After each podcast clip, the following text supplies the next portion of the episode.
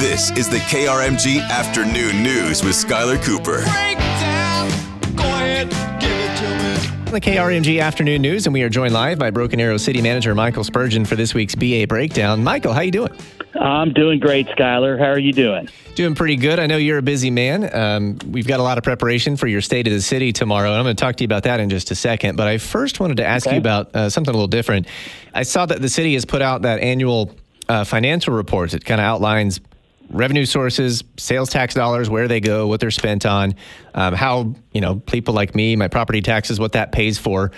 Uh, could you just explain for us how that's um, a benefit for the city, uh, for the residents of the city? What are some key points you think people would be interested in from that?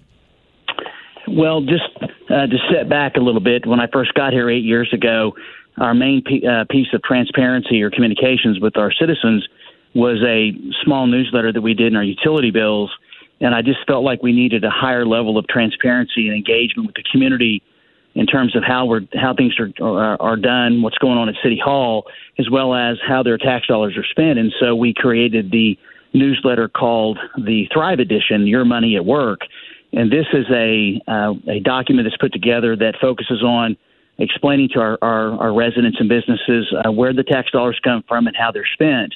It also includes a, a number of projects that are currently being wa- worked on during the fiscal year. And so, to me, uh, this is an extremely important document because if you want to find out how the city compares to other communities in the Tulsa metropolitan area in terms of utility rates, uh, sales tax rates, property tax rates, and so forth, you can find that information in there so you can be well informed about exactly um, how your money is received and how it's spent.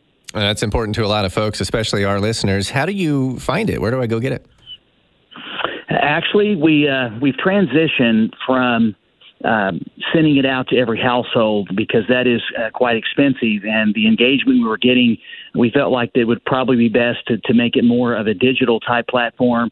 So you can find it on our on our website. Uh, there is a video that we have on our social media platforms that talks about where you can go to, but you can go to our website and you can click on the link and you'll be able to find it and then go through every single thing on every single page. It's something we do every single year, and uh, we are super proud of all the information that's in there about our city. You do have your State of the City address happening tomorrow. It's your ninth one, I understand, since you became city manager of BA. And we did talk a little bit about this a few weeks ago, kind of teasing ahead to it. But now that it's just about here, can you give us a little preview? Like, is there a theme to the State of the City this year?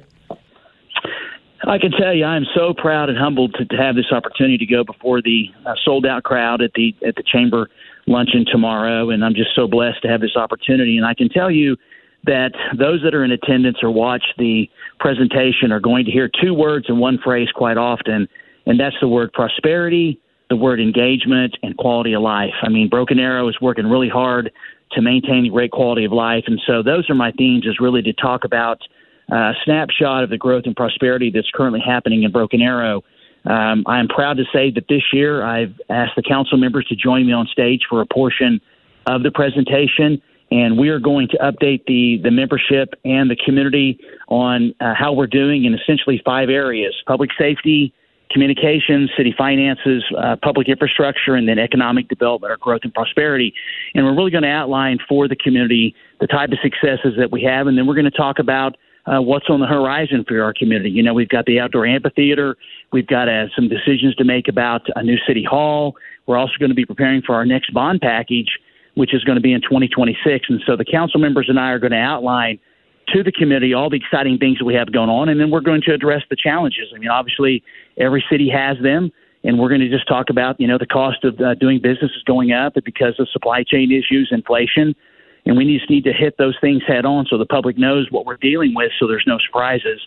So I'm, I couldn't be more happy to to be uh, coming before the membership tomorrow, and then we'll get the information out to the community because we definitely always want to make sure our citizens know what's happening in City Hall. Broken Arrow City Manager Michael Spurgeon. We'll uh, we'll hear that speech and we'll bring you more as we uh, as we wrap up that event tomorrow. Thanks for joining us here on the BA Breakdown. We'll talk soon.